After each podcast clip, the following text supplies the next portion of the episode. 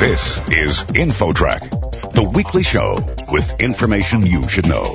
Here's what's happening on this week's show. It's perhaps the most tragic thing that can happen to a parent. The death of a child because of the parent's own actions. We'll talk to an expert for advice that could save a young life. On average, we lose about 37 children every year.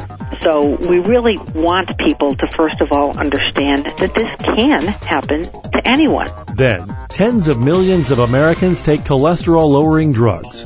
But the nation's most respected consumer group is raising the red flag for some patients. We'll tell you what you need to know. Statins don't benefit women quite as much as they do men, but the incidence of side effects is about the same in men and women. Those stories and more coming up on this edition of InfoTrack. Don't go away. We'll get things started in just a moment.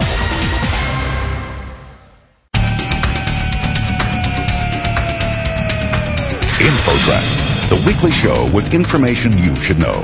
Welcome back to InfoTrack. I'm Roy Mackey. Every parent wants to keep their child safe. But sadly, we all hear stories every summer about tragedies that occur in hot cars.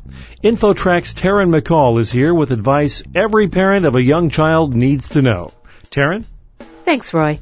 Our guest is Janette Fennell. She runs a nonprofit organization called kidsandcars.org, which lobbies for increased car safety for children.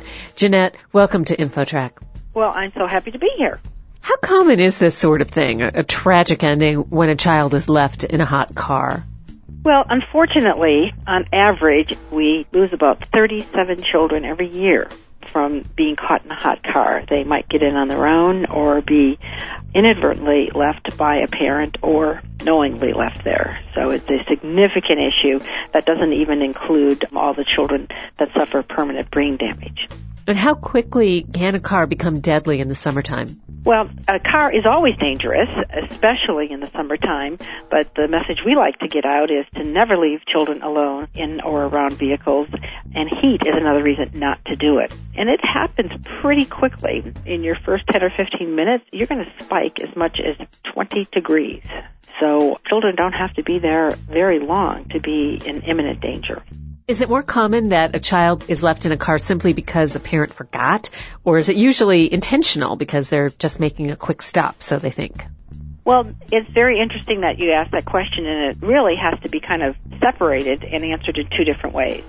Unfortunately, again, it's very, very common for people to think it's okay just to run in and pay for gas or drop another child off at daycare, and you know they really, really are putting their child at risk. So that's probably done more than anything, but the good news is many times it comes out okay. But you are taking a big risk. People come and steal your car, your child could get out of their car seat, be strangled in power windows and all of that. The other situation is when children are inadvertently left alone in a hot vehicle.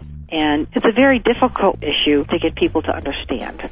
And if you would really like to understand more about this issue, we worked with a writer from the Washington Post. His name is Gene Weingarten. And he wrote a fabulous, best thing that's ever been written about this topic. It's called Fatal Distraction. And you can just look it up on the internet. It's a very good read. What his article did and why we're hopefully going to move forward on this issue is it explains how our minds work or how they let us down in this situation. There's a couple of things that are different today that we weren't faced with many years ago. And that's the fact that our children are now traveling in the back seat. They belong in the back seat. They're safest in the back seat. But you've got a situation where it can be out of sight, out of mind. If you've got a brand new baby or a baby up to a year or two, they're rear facing. Kids tend to fall asleep when you're driving with them. And if you have any child that's less than one year old, you know you're sleep deprived and you put all those things together and it really is a recipe for disaster. So we really want people to first of all understand that this can happen to anyone. If people have this visceral reaction and they want to push it away and say, this is some stupid, druggy, alcoholic parent, and nothing could be further from the truth. Because the people that this has happened to are college professors, veterinarian, a NASA scientist, clergymen, a doctor, lawyer, teachers. I mean, you know, kind of the pillars of our society. And the type of people that have every safety device in their homes. And, you know, if you could imagine speaking with any of those parents right now, do you think they ever, in their wildest imagination, thought that there could be a chance they'd forget their child? And, and they would tell you, absolutely not. What kinds of suggestions can you offer to parents to prevent something like this from happening? Real simple. We just say, take a stuffed animal. We call them the baby in the back stuffed animals and put it in that car seat. So as soon as you put the baby in the car seat, you take the little stuffed animal and you throw it up front. So then it's a reminder. So if the baby's in the back, the stuffed animal's up front. And if there's no stuffed animal, it must be in the car seat. So that's one of those cues, and we are very cue dependent.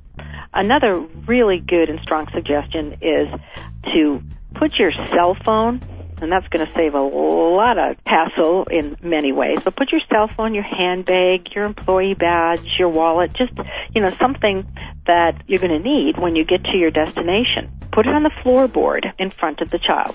And all we're doing with that is asking people to get in the habit of every time they arrive at their destination to open that back car door and just to make sure that no one or nothing's been left behind. And, you know, after you do that for two weeks, it's a habit. And then you can pretty much guarantee this isn't going to happen to you or your family. And then the third thing we suggest with this is that people have an ironclad policy with their child care provider that says, you know, I'm going to bring the baby every day at nine and pick him up at three, but if for any reason the baby's not going to be there by nine, I'll call you. You know, we might be on vacation, the baby could be sick, but I'll call you and let you know. And then the deal is, if you don't have the baby and you don't have a call, the parent has given the daycare provider every conceivable number that they could call to find out and ensure the safety of that baby. I can say in upwards of 80% of these cases, that would have saved the life of a child. And it's a very, very easy type of routine to institute.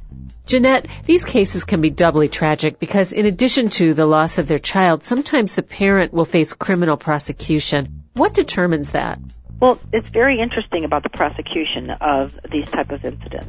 Every city, county, state have different laws and have different ways of, you know, looking at these things.